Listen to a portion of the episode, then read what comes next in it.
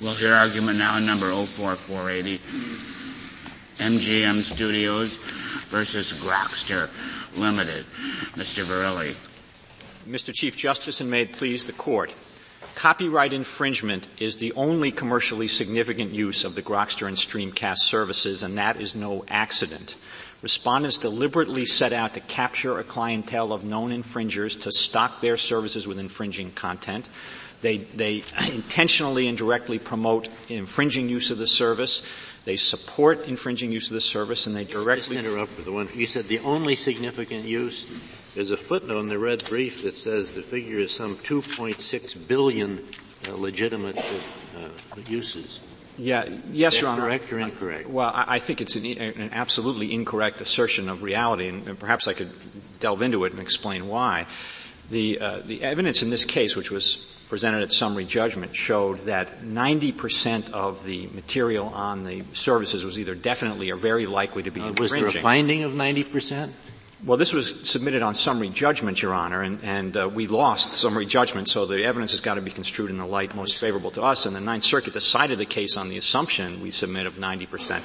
But with respect to that ten percent, uh, what happened, and we submit is completely wrong, is that the Ninth Circuit drew the inference because it wasn't shown by our expert study, which, by the way, is the only empirical analysis in the case, to be infringing, that the Court could assume that it was non-infringing and then extrapolate from that to a number uh, along the lines of the, the number that Your Honor uh, suggested. And, and I think that that's a completely illegitimate analysis factually. And, and besides, that number is big only because the overall activity is so big. The scale of the whole thing is mind-boggling. If there are that many non-infringing uses... Yes, but it goes to the accuracy of your statement that there is no other significant legitimate use. I don't think there... I, I think it's quite accurate on the... On on the summary judgment record, and certainly drawing the inferences in our favor, as we must here on summary, on this summary judgment record, that there is no commercially significant non-infringing use. But they could be. They could be, both with respect to material in the public domain and with respect to people who authorize the transmission. I, I don't think in the context of this record and this case and the business model of these defendants, Grokster and Streamcast, that that is true, Justice Ginsburg. I don't think that's right. I think what Grokster and Streamcast are arguing is that this Court's decision in Sony stands for the proposition that uh, it, that their massive actual infringement uh, is gets a free pass, a perpetual free pass, so long as they can speculate that there are non-infringing uses Uh, out there, such as public domain uses uh, and, and authorized uses. We don't think that, that that Sony stands for any such proposition. We also want to point out that that doesn't help them. That proposition doesn't help them with re- respect to one very significant part of this case, and that's the uh, fact that they intentionally built a network of infringing users, and they actively encouraged and assisted infringement. Now, even if there are commercially significant non-infringing uses, and we submit there most definitely aren't under Sony, but even if there are, that's no defense to a contributory infringement claim based on intentional uh, building up of an infringing business and active encouragement and assistance of infringement. And it, it can't be, because otherwise then the fact that they had commercially significant non-infringing uses, again, would be just a free pass to actively promote infringing uses, not merely to support them, but to promote them. And so, so your argument, I take it, would be the same if the proportions were reversed. Uh, your argument with respect to, to your current argument with respect to infringing use would be the same Uh, if only ten percent, if it were assumed that only ten percent of the use were illegitimate and infringing. The, Is that correct? The active encouragement aspect of our argument would be the same. That's certainly right. They don't get a, they don't get a free pass to encourage any infringement. Is, is that the same as active inducement? Yes. As that I think there's, there's a lot of, used? Yes, Justice O'Connor, there's a lot of lingo floating around in this case, um, inducement, active encouragement, and assistance. If, if we should think that Uh, the respondents are not liable for the type of uh, contributory infringement uh, dealt with in Sony. Uh, could this Court reach the question of active inducement on this record? Yes, very definitely. I think I think the Court, of course, should find that there's contributory liability under the Sony theory, but with do, respect but to that said, theory, could you yes. assume for a moment Sh- that That we Just, didn't, could, could we nonetheless address the active inducement? Yes, Justice O'Connor, and let me explain why. The district court in this case issued a partial final judgment under Rule fifty-four B, granting the respondent's summary judgment motions. Now, we argued for contributory liability on two theories in the district court and in the Ninth Circuit. We argued that there was a lack of commercially significant non-infringing use under Sony, and we argued the inducement or active encouragement theory.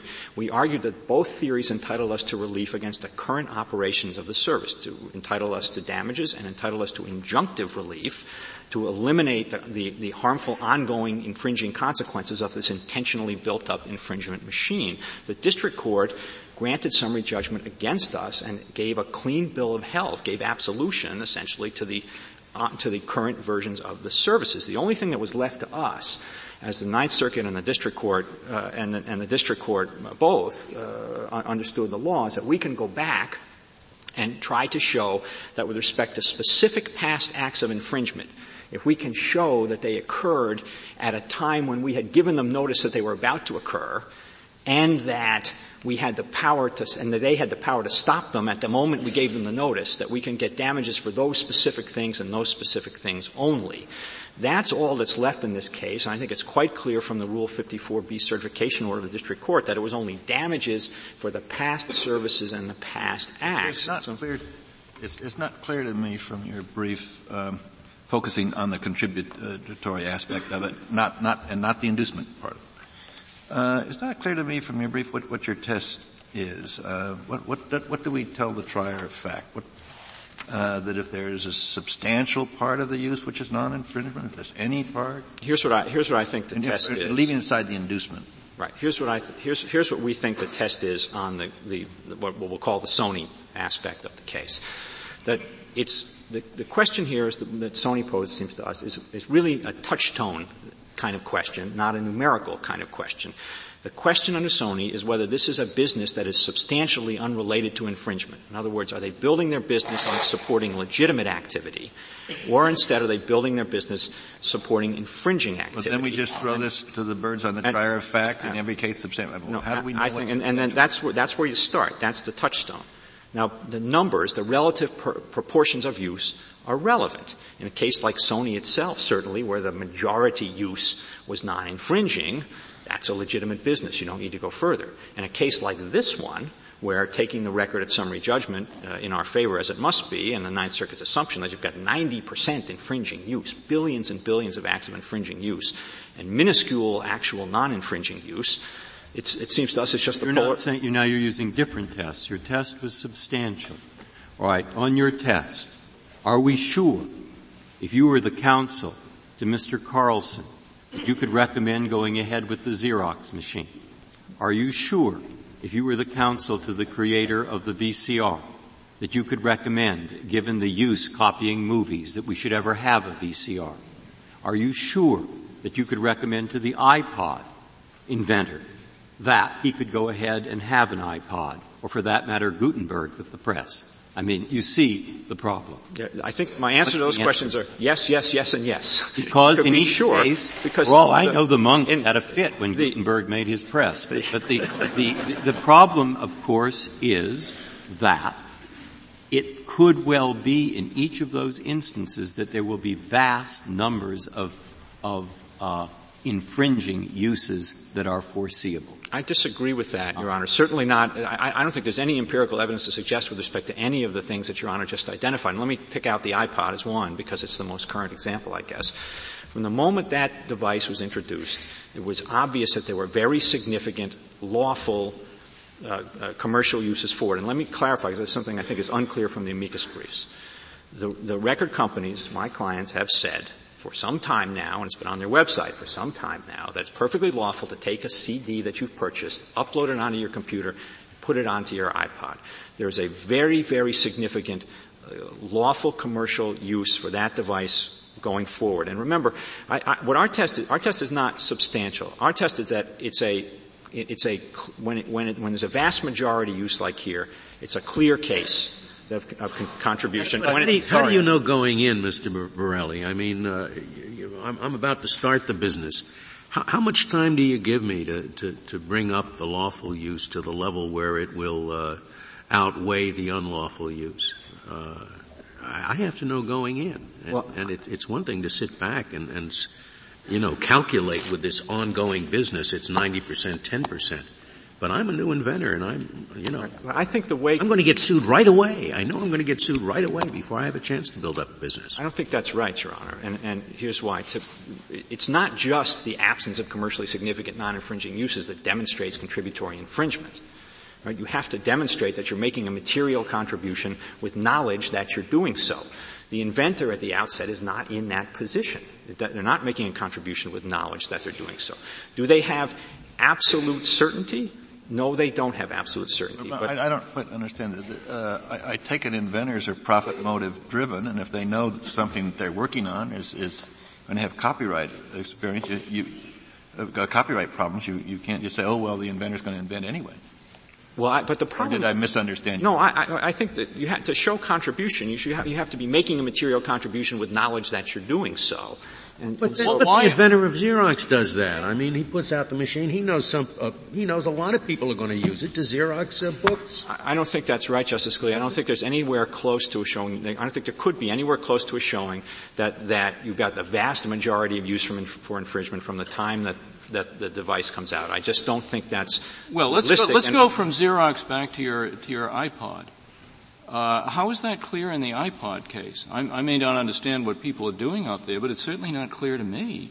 I know perfectly well I could go out and buy a C D and and put it on my iPod, but I also know perfectly well that if I can get the music on the iPod without buying the C D, that's what I'm going to do. And, and I think it's reasonable to suppose that everybody else would guess that. So why in the iPod do you not have this Damoclean sword? Well, because I don't actually think that there is evidence that you've got overwhelming infringing use. I just think that's, it's not a, it, it's not a... Well, there's never evidence at the time the, the, the guy is sitting in the garage, uh, figuring out whether to invent the iPod or not. I mean, and that's I the think concern. When you get to the, I think when you have vast majority infringing use, They, sh- they should be on the hook. Now, I don't okay, think you have that problem no, in the iPod. Okay, but you're, you're not answering. You're not answering the question. The question is, how do we know in advance on your test anything that would give the inventor, or more exactly, the developer, the confidence to go ahead? As as was said a minute ago, he knows he's going to be sued immediately. Uh, there isn't a, a a product performance out there as there is in this case. So on, on your substantiality theory, why isn't it a foregone conclusion in the iPod that the iPod loser or, or developer is going to lose his shirt? Well, be, be, be, first of all, I don't, I think it's just counterfactual to think that there's going to be overwhelming infringing use of the iPod in the way that there indisputably is here. Second, to the extent you get to closer cases, it is our position, as I, I gather it is the position of the United States, that you look at to see what kind of business model the defendant is operating under. Is it a, is it, are they marketing it for legitimate purposes? Are they taking reasonable steps to prevent infringement? If they are, then they, then they're not liable. Third. That, that, that's your second argument, I think. Uh, I thought you were going to just stick with the, uh, with, with the first one. I mean, that, that's an inducement argument, yeah, that's isn't an inducement. It? No, I don't think it is an inducement argument because it doesn't go all the way to requiring us to show, as we can show here, that they've got intent. But I, I do think that the, the issue is, you know, really in, in the real world, you know, it isn't the case that these guys have gotten immediately sued. That's just not right. And the, and the reality is that what happens is what happens here. There's perfectly valid but uses. It, but, it, but it is the case under the test you're submitting to us. No, I don't think that's right, Justice Kennedy. If there's vast majority infringing use and you continue to operate your business with the knowledge that there's vast majority infringing use, then you've got liability. Now, of course, we do have all the additional inducement facts here, but we've also got those facts. And in the real world... Are you dealing with active inducement as just a theoretical add-on, or is that a satisfactory way to resolve this case? I think that it is a... It, it, I, I think... I, I don't ne- understand. Neither is the answer. Neither, hmm? neither is the answer. It is a basis for resolving this case, but not to the exclusion of getting the law right on Sony. But you couldn't get summary judgment. Your reply brief said, this case is so clear that we should get summary judgment. If inducement is the theory, you have just said you have to show intent. So yes. you, you could not. You'd have to go to trial. We agree with that. We think in a situation where the vast majority of the use is infringing and there, and there isn't any evidence of a legitimate business plan on the Sony part of the case, we would be entitled to summary judgment. We agree with you, Your Honor, that with Sony itself had a trial. A that's right. Trial. It came after the trial. That's right. But the, um, a key point I think I want to make here is that this is not about this technology. What happens in the real world is that inventors come up with technology. Some people use it for lawful purposes and valid purposes that some people use this technology for. Some people abuse the technology to run business that, businesses that are devoted to expropriating the value of copyrights. That's exactly what's going on in this case. If I could reserve the balance of my time, Mister Chief Justice. Very well, Mister Verrilli. Uh, Mister Clement, we'll hear from you.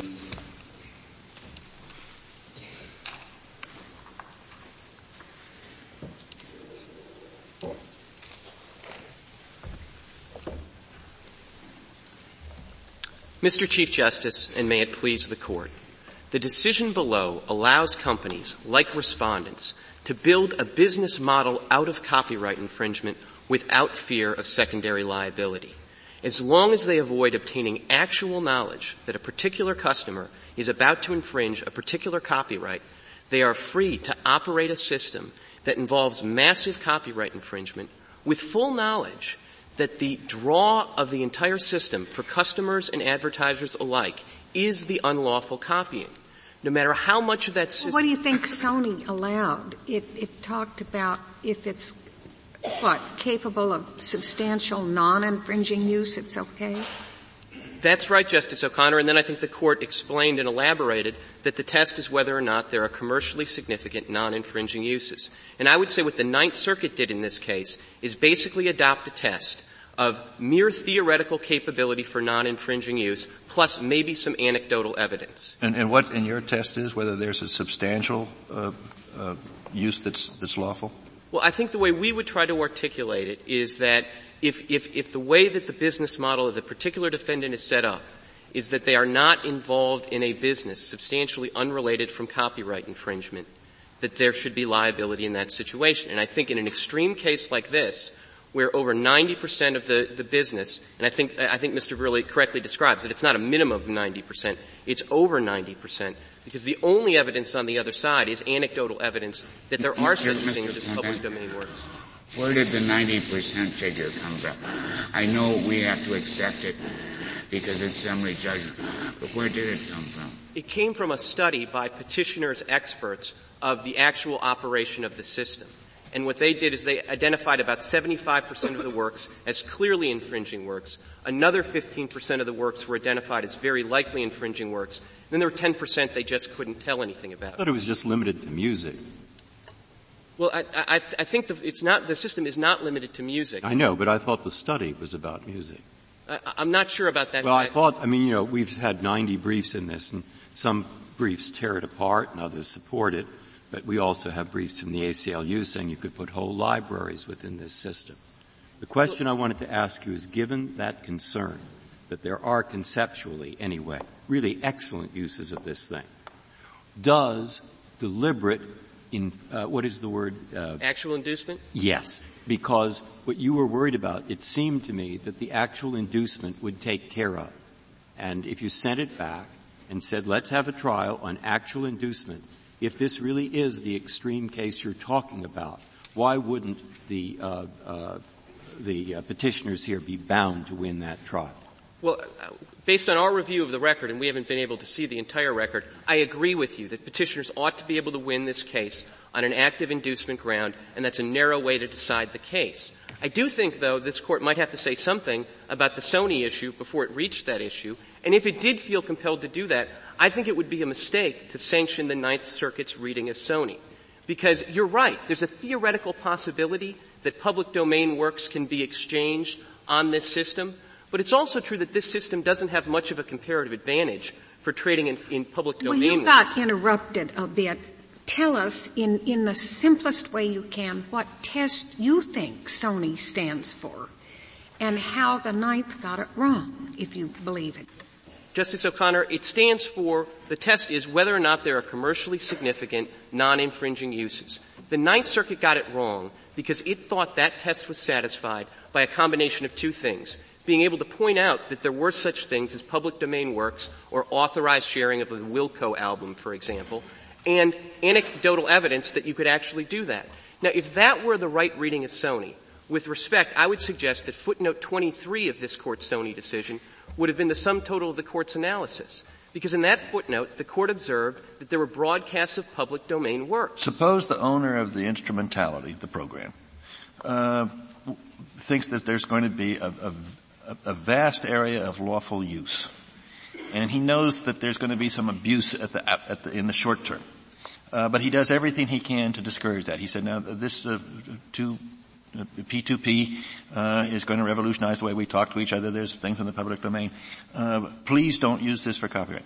Uh and but he knows that there's going to be some infringement, uh let's say that it will be fifty percent of the use in the short term. Uh can he uh use the program? If it's fifty percent infringement in, in in the short run, we think absolutely yes. Yes, that he can uh, use he can the use the program. I mean, as we suggest, if you're at a fifty-fifty, I mean, if you're anywhere below fifty percent, we think that there should be no liability under the Sony standard. If you're above that level and there's sufficient evidence that you're really targeting infringing uses, then I think maybe there would be liability. But in the hypothetical you suggest, there would clearly not be liability in that situation. What we would like to suggest, though, is there ought to be enough room for, under the Sony test, before you reach actual inducement, to capture somebody where they've clearly set out as a business model to deal with the infringing uses. And the only thing they point to are the theoretical possibility, anecdotal evidence, that it could be used for public domain work. If there's more, they could bring it out at trial, could they not? The, the difference between your position and Mister Verrilli, I take it, is that you think there should be a not summary judgment for the petitioners, but a trial. I think that's a fair point, Justice Ginsburg. We're operating on something of a disadvantage because we haven't seen the entirety of the record. Based on the record that I've seen, I think there's a close case, unless perhaps once this Court clarifies the legal standard, respondents put on additional evidence. I think this is a close case where you actually could grant summary judgment in favor of the petitioners. But certainly we have no objection to having a trial on the Sony issue in this case. What we object to is the Ninth Circuit rule, which in every case is going to obviate the need for a trial based on a showing that there are such things as public domain works. The inducement, uh, the inducement point doesn't, uh, doesn't get you very far. Uh, presumably, uh, a successor to, to Grokster or whatever this outfit is called could simply come in and, uh, not induce anybody, but, but say, you know, we're setting up the same system, know very well what people are going to use it for, but not induce them. And that would presumably be okay. I think that's potentially right. Which Justice is why you need the Sony. Uh, and that's why I think it's important to preserve a role for the Sony test. And again, this Court in Sony could have adopted a, a, a simple theoretical capability test, but this Court instead adopted a test that required there to be shown some commercially significant use for the non-infringing use. And even in the patent context, where I think the test is and should be more demanding, even in that context, cases like Fromberg, which we cite at page nineteen of our brief, show that there is an analysis to make sure that the suggested theoretical non-infringing use is, in fact, a practical use of, of the item. Did you give a company ten years to establish that?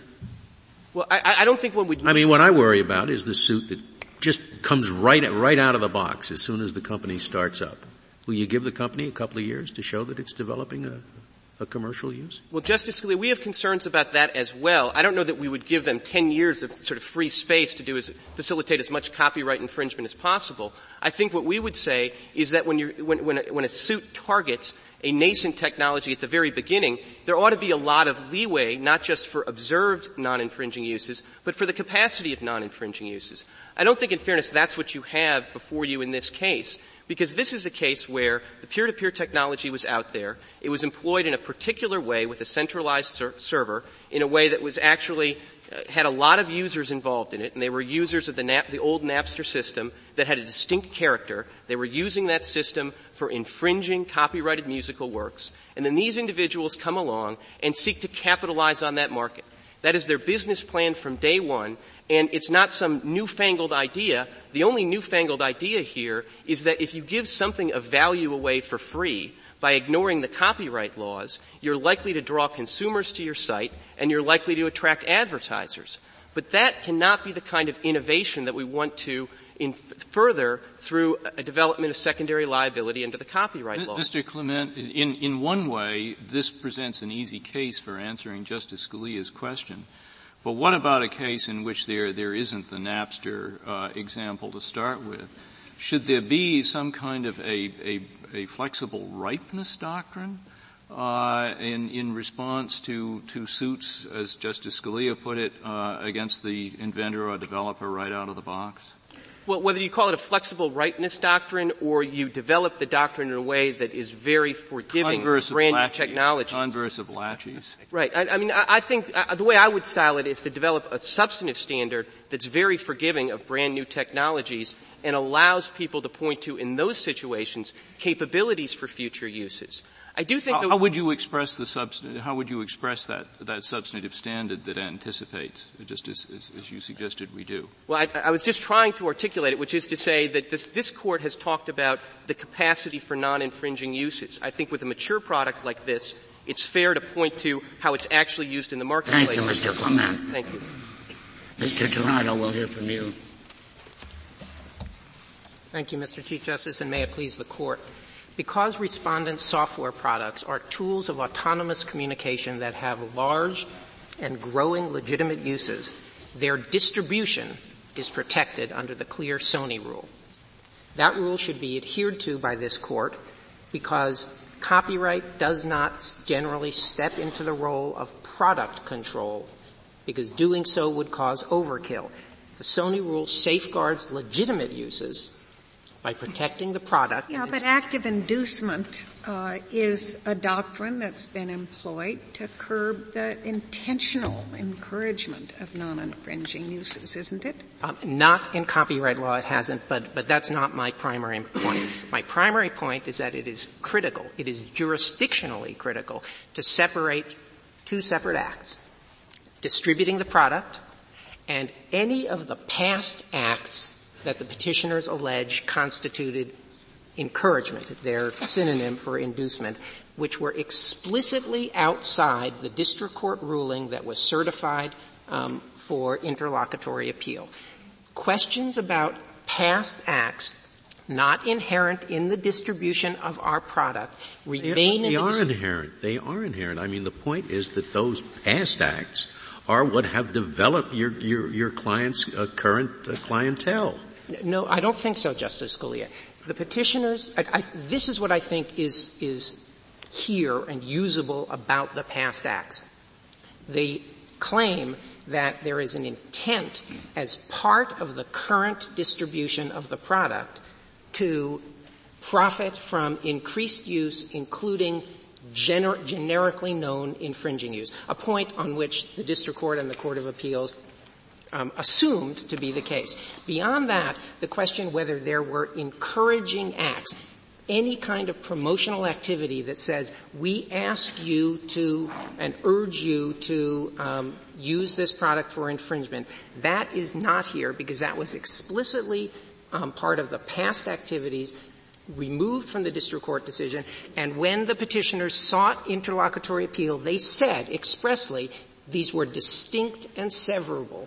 In their terms, that's a quote. But I, I from, don't from understand past. How you can separate the the past from the present in in that fashion. One one I suppose could say, well, I'm going to make inducing um, uh, uh, remarks uh, Monday through Thursday, and I'm going to stop Thursday night.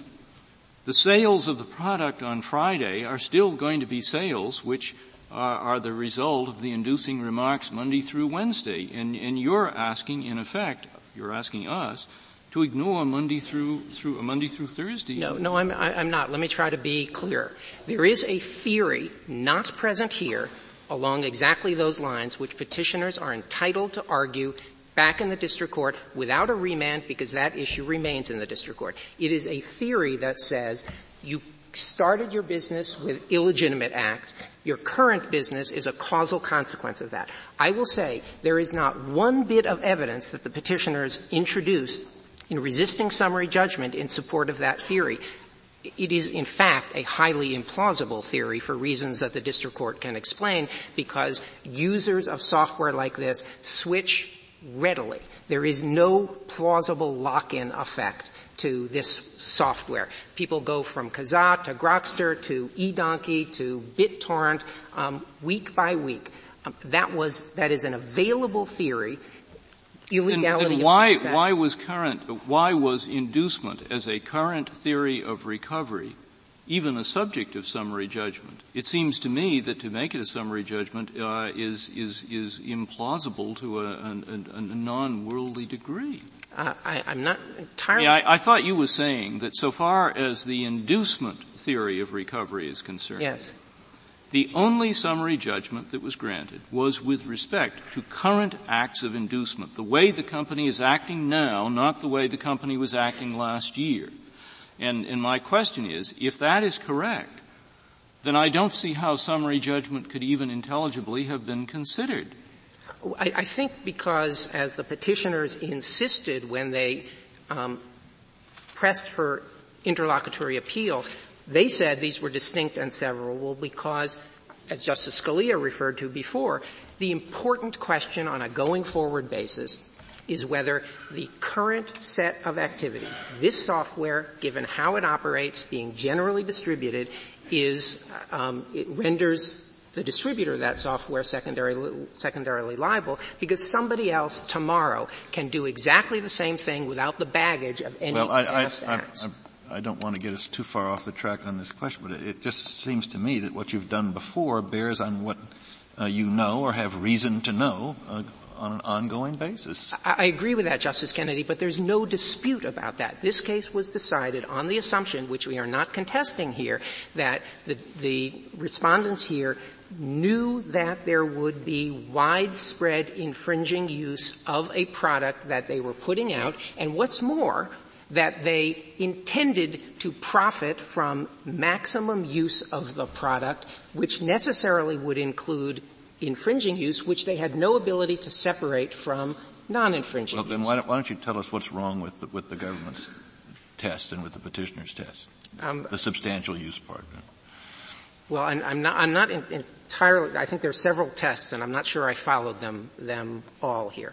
Um, we think it is critical that the court adhere for innovation protection to the very clear Sony rule. That, Son- Mister Taranto, is something I find very puzzling. There is a statement, one could take it as clear, capable of substantial non-infringing use. That would be very clear, I agree. But Sony goes on for thirteen more pages. If the standard were all that clear, it would have stopped there. And usually when you're interpreting a document, one rule is you read on, and if you read on, you find we need not give precise content to the question of how much use is commercially significant. That doesn't sound very clear to me. Or if you then read back, as a careful reader would, then you find this statement that the primary use of the Sony machine for most owners was time shifting, a use that the court found either authorized or fair and hence non-infringing. So I don't think you can take from what is a rather long opinion and isolate one sentence and say, aha, we have a clear rule. Well, that, that sentence, Justice Ginsburg, was, is expressly stated to be the rule of law that is being applied. And then the court went on to apply it to say there are two things that satisfy the test. The primary thing, of course, is what takes up most of those thirteen pages, the question whether in-home time shifting is fair use, a question that was of considerable interest to tens of millions of individuals throughout the United States. But the court, in fact, didn't rely only on that. It said, in addition, there was this roughly seven to nine percent use of authorized time shifting.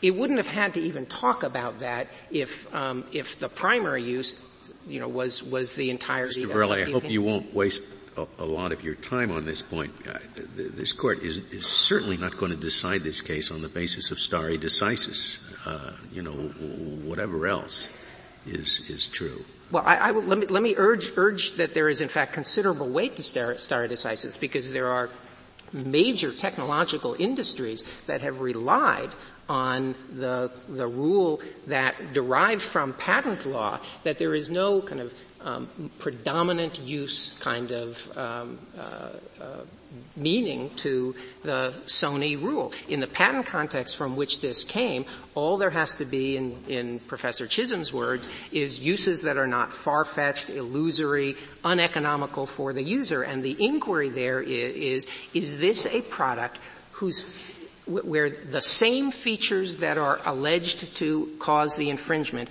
are also in some non-trivial way used for non-infringement. But what is, what is the answer to Justice Kennedy's question? I took it whether that for the last twenty-one years, industry throughout America has taken the standard as being approximately whether it is capable of substantial, commercially significant, substantial, non-infringing uses. Yes. I, and the country seems to have survived that standard.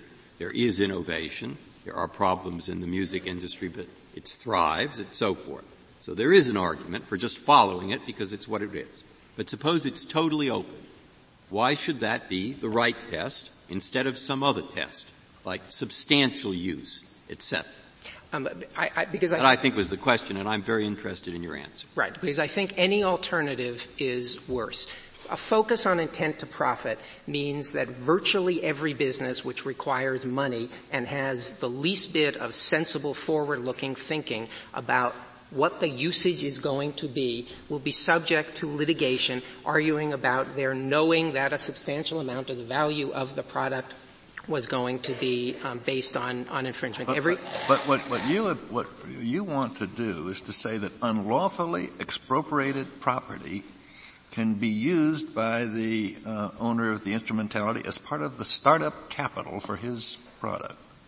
Um, I, and, well, and I, just from an economic standpoint and a legal standpoint, that, that sounds wrong to me. Well, I, I'm, I, I'm not entirely sure about that formulation. Sony clearly sold many more tapes because of the illicit activity of librarying. Um, Sony presumably sold more machines, maybe even priced them higher, um, because there was a group of people who wanted the the machine for the illicit activity. The Apple iPod in the in the sixty gigabit version holds fifteen thousand songs. So that's a thousand C Ds. So you think unlawfully expropriated property can be a legitimate part of the startup capital?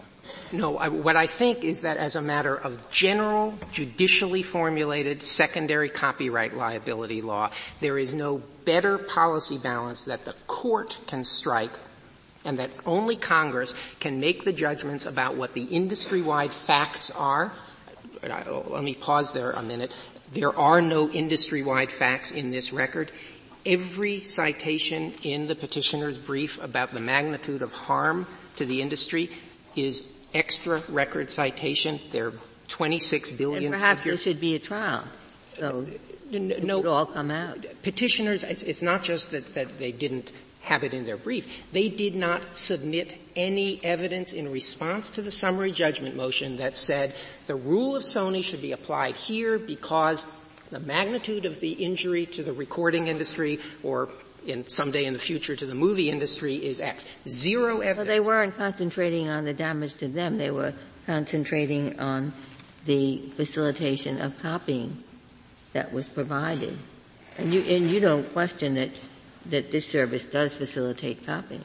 As does the personal computer and the modem and the internet service provider um, and the Microsoft operating system. There's everything in the chain that makes this work is absolutely essential to facilitating the copying. The question is which which pieces, if any, and under what standard get singled out for a judicially fashioned secondary copyright liability doctrine. When you, when you said, I th- think you were, you were saying, this is something for Congress to solve, is not for the court.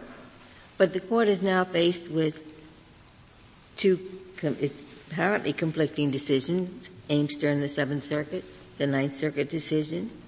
And if you're just looking at this in the abstract, you might say, well, it's, isn't it odd that Napster goes one way in the Ninth Circuit and this case goes another way? Let, let, let me suggest why, why that, that's not odd and why the cases are not just different but critically different. Napster rests never mind the exact words of the opinion. Napster involved something more than distribution of a product. Napster, the company, was sending out, in response to requests, where is this file, an answer, the information. The file is here.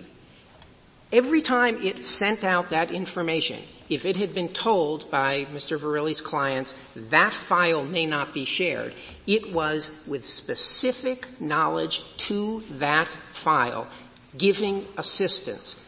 The, that is a classic contributory infringement case based on specific knowledge of infringement. And the reason Why isn't that, this a classic willful ignorance case? Because willful ignorance is about having possession of information and refusing to look at it. This, that does not occur here.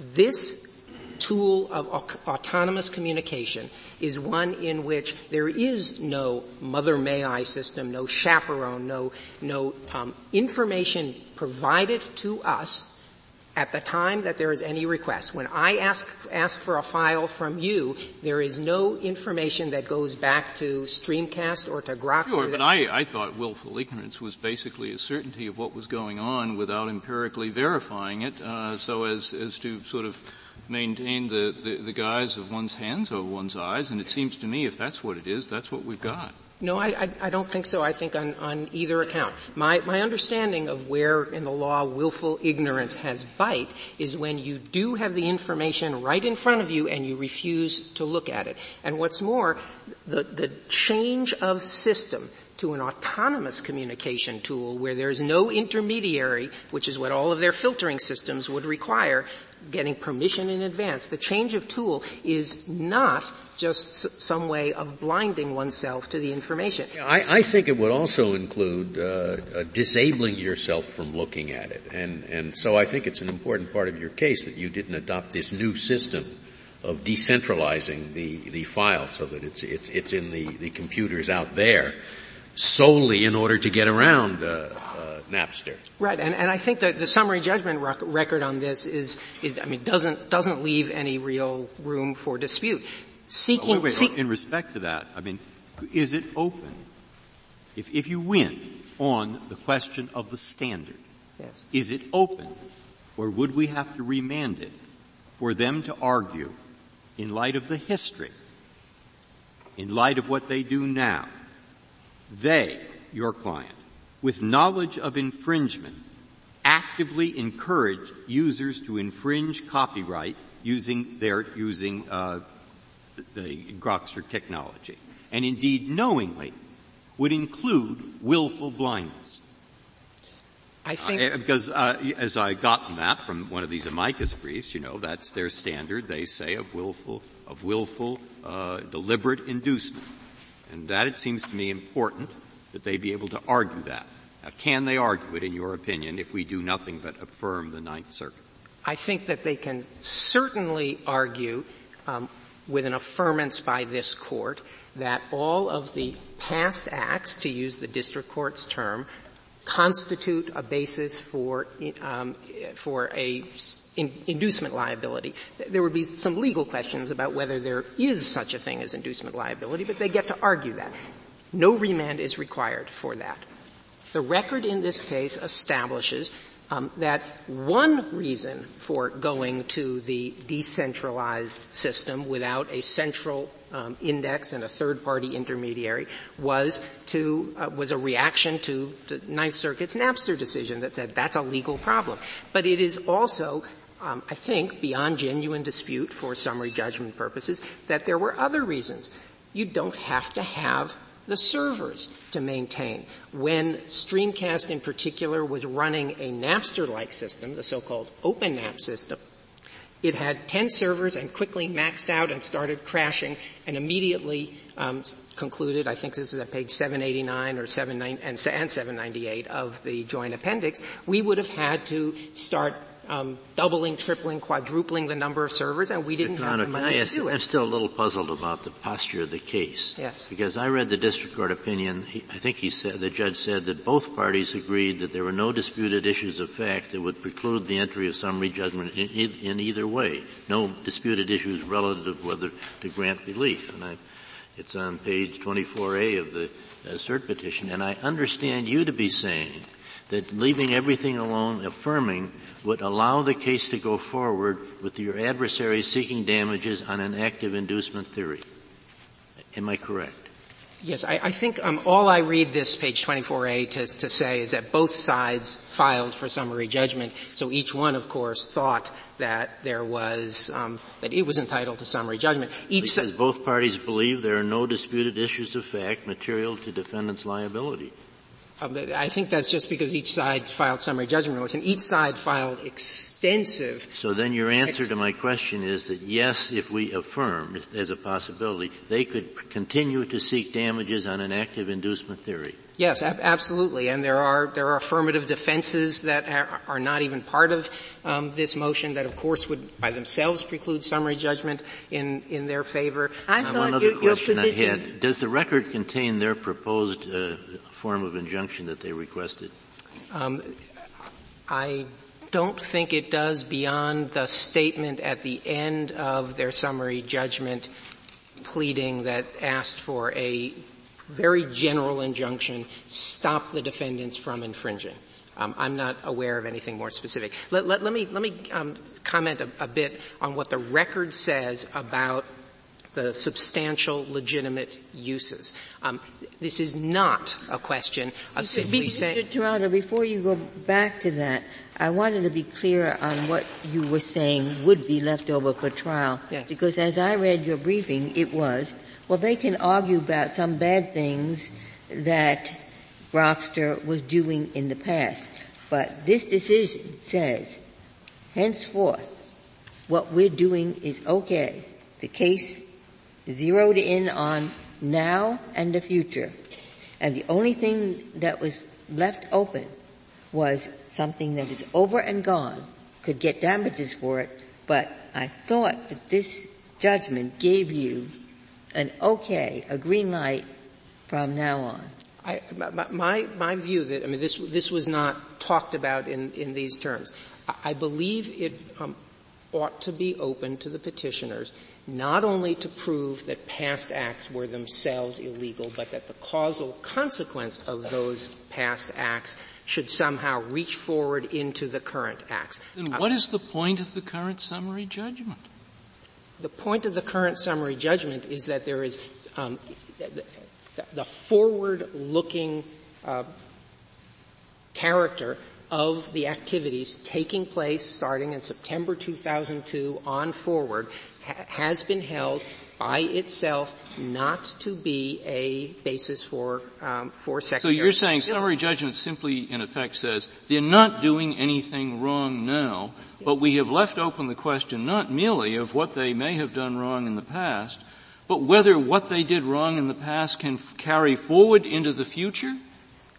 It, it, as I say, it, it wasn't stated in those terms, but yes, I think that's that, bizarre. Well, I, I don't think so, because because the important question is, to the petitioners, the entire recording and movie industry, is this set of activities, which you and I tomorrow can start engaging engaging in, one that they can stop. Um, there are literally a handful, of, on page seven and eight of their brief, of... So of you're saying what, what it really says is there's nothing to enjoin, but there may very well be something to recover for, yes, even as to future activity. Yeah, yes, yeah, exactly right. And they would, of course... Um, have had to make the very implausible assertion in, an, in a business in which there is no plausible lock-in that somehow a set of isolated um, events, emails, right, um, a handful of emails out of literally between the two companies, seventeen hundred a day that might have said, why don't you load some music up, um, are somehow the causal, um, the cause of what is going on today. Let, let, let me say a few words about what the record says about legitimate activities. AltNet is a company. This is at eleven sixty-nine and seventy of the joint appendix. They say that they have distributed on peer-to-peer systems hundreds of thousands of authorized songs, and they say millions of pieces of, of, um, of video games, leading to sales. This is not a trivial number. Jive, at page sixty-seven to sixty-eight, speaks about two hundred fifty thousand peer-to-peer downloads of a music video. The Internet Archive, um, which is talked about in the record, and if you now look at what they are on their website, now lists um, some uh, several hundred musical artists with twenty thousand recordings, which are being put out there for peer-to-peer distribution. The Creative Commons is licensing all kinds of things for um, g- authorized public distribution. Um, there are musical bands. Because I gather that some artists uh, don't make money from the records, but make money from the popularity that draws fans to their concerts. My understanding, so they're willing to give away the records for free. My understanding is some is a great understatement. Yes. Um, Um, the bands talked about at one fifty-nine and one sixty-nine to seventy of the joint appendix, which have authorized their live concert recordings to be traded um, among uh, on, uh, uh, to be traded. Um, the Gig America business um, is in the business of compiling. Um, this is at three twenty-three of the joint appendix of compiling. Um, musical recordings and other things for authorized distribution. Um, the world of music distribution and video distribution and um, movie trailer distribution, and in small instances now text distribution, but growing, um, is changing and making use of this um, extremely innovative, low-cost tool. The great innovation of this tool of communication. Mister Toronto. Yes. In your motion for summary judgment, did you ask that the plaintiff's claim be dismissed? Uh, well, we, uh, we asked for judgment in, in our favor on their claim that our current activities constituted a basis for secondary liability. I'm not sure if we were dismissed. Were there other claims? You say on their claim. Did they make other claims? They had um, a, um, a generic claim about secondary copyright liability. We made the motion, um, actually, Streamcast made a motion that said, let's carve this piece out and talk just about whether the set of current activities supports secondary liability. The, the other side eventually agreed that that was distinct and severable from their claim of secondary liability as to past acts and as to past versions of the software which has which has changed. Where, do, where does one find that? Um, the, the, yes, the motion. Well, the the. the The simplest place, I guess, is in the June two thousand three district court ruling, which is in the joint appendix and attached to the brief in opposition, ruled on the petitioner's motion for an interlocutory appeal under twelve ninety-two. But the motion itself is not there to take it through the opinion of the court? No, the motion is not, is not in the joint appendix. Uh, Most of the motions, in fact, both of our summary judgment motions and their summary judgment motion are in the joint excerpts of record in the, in the Ninth Circuit, can be found in, in the, the, the text, at thirty volumes. The text on pages twenty-three A and twenty-four A gives the impression that the district court is disposing of the entire case. Um, I, that it, it, it may give that impression on, on those pages. Um, l- later, the court explains that it's ruling only on um, on the current versions of the, so- of the software. And then, in the June two thousand three order, the court was explicit in saying, "If I haven't been clear enough, let me amend my June or my um, April order," which is what you were just reading from, to make explicit the limitation, and we quote that in, in our brief. The, the great virtue of peer-to-peer decentralized software is that it doesn't require anybody to put stuff onto a server and then bear the costs of bandwidth, of, right, of, of being charged by the internet service provider when a million people suddenly want it. It automatically scales. It The more people who want it, the more people will have it because it will be out there on um, a million computers.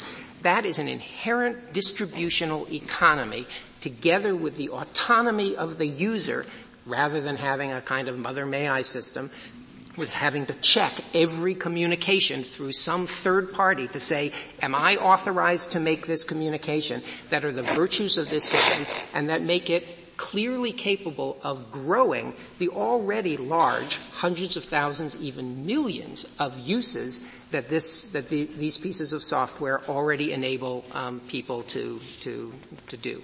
Um, one, one final, final word. Um, we're not disputing that there are, in an industry-wide way, a set of important policy issues here. Though there's nothing in the record about what self-help measures, digital rights management, encryption, other things. There's nothing in the record what about that. There's nothing in the record about what kinds of in, um, real industry harm is being done by this. Right? This is all citations to websites in, in their brief. These are classic questions of predictive judgment, industry-wide judgments that Congress should should make to decide whether there is a problem in need of solution and what solutions um, ought to be considered, whether changing the rule would have a overriding bad effect on other industries. Thank, Thank you, you, Mister Toronto. Mister Verrilli, you have four minutes remaining. Thank you, Mister Chief Justice. I'd like to start by clarifying the inducement issue and then explain why inducement is not enough and then uh, have, have a word, if I might, about the reality of this case. The reason, Justice Souter, you find it bizarre is because a shell game is going on here. What the, re, what the, the respondent's position, um, the, excuse me, the, the, the respondent's position here is that we can sue for specific infringements that we uh, can show were induced by these specific acts such as uh, email support. Our position on inducement is that we are entitled to injunctive relief against the continued operation of this gigantic infringement machine which was built by the inducement. Now, I think that the, the, the respondents have, have quite clearly said that they they don't think any injunctive relief is available going forward, but we're entitled under Section five oh two of the Copyright Act to effective relief, not merely a, a relief, injunctive relief that says go and sin no more, but relief that undoes the consequences of this inducement, of this massive effort to build a gigantic engine of infringement. And that is why they're, they're, they're just wrong about that. And you certainly can't affirm the Ninth Circuit and allow us to go forward with anything like that theory, because the Ninth Circuit said the only thing we can sue for, the only thing we can sue for, is a situation in which we can show that we had knowledge of specific acts of infringement at a time when we could stop those specific acts of infringement. So there's just no way to affirm and let that go forward. Now, why is infringement, why is inducement not enough? It's not enough because, as Justice Scalia suggested, these companies already operate in the shadows. And, and a ruling here, which would be, I submit, a significant cutback of the Sony rule, and inducement is the only available ground of liability, would just leave them to paper over. You know, we do have some paper evidence here, paper trail here, but that'll just, that just won't exist next time. And, and it's just, it's just not enough. And I submit that Sony was quite clear on this. Sony said that the staple article of commerce doctrine, not copyright law generally, and not secondary liability generally, but the staple article of commerce doctrine, the, the non, non-inducement part of the analysis has got to strike an effective balance, a, a, a real balance that provides effective protection of copyright as well as protecting uh, unrelated lines of commerce. Now, their rule is a rule of immunity. It's a free pass. It says all you've got to do is speculate about Inf- uh, non-infringing use, and you can continue with infringement ad infinitum. Now, that's not a rule that protects innovation. That's a rule that destroys innovation. It certainly destroys the innovation uh, of, of the creators that the copyright law is supposed to protect, and that's supposed to be the, the, the effective protection part of the balance that Sony said this law is supposed to strike. It also, it also deters legitimate technological innovation, moving towards legitimate means of distributing this tech, of distributing in a digital format music and movies through the kinds of companies that filed amicus briefs here and are trying to do this legitimately. They are inevitably and invariably undercut by the kinds of businesses that, that respondents and the others run. So it deters innovation. It, it doesn't, it doesn't move it forward. And, and beyond that, Justice Kennedy, as you suggested, it isn't just that they get to use our copyrighted, the value of our copyrighted materials as the seed capital.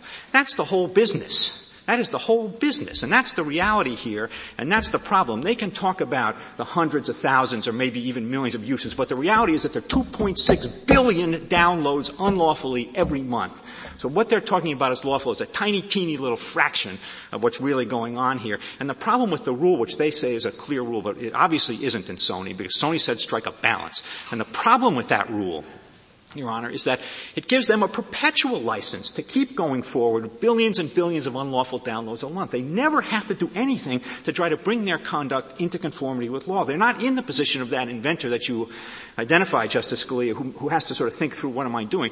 They're just in a position where they have every economic incentive in the world to maximize the number of infringing uses because they make more money when they do so. Now, and, and with respect to the reality of this situation, let me just say it. I, I must beg, beg to differ, Justice Breyer, with the suggestion that this industry is thriving. What the, what the facts are is that we have lost, the recording industry has lost twenty-five percent of its revenue since the onslaught of these, of these services. And that's particularly critical because, remember, this is really, the recording business in particular is really a venture capital business. Most of the records we put out don't make money. A few make a lot of money. Well, what do you think's getting traded on Grokster and Streamcast and the rest of them? It's the few that make all the money. So they're draining all of the money out of the system that that we use to find new artists and and, and foster development. Thank you. The case is submitted. We'll hear our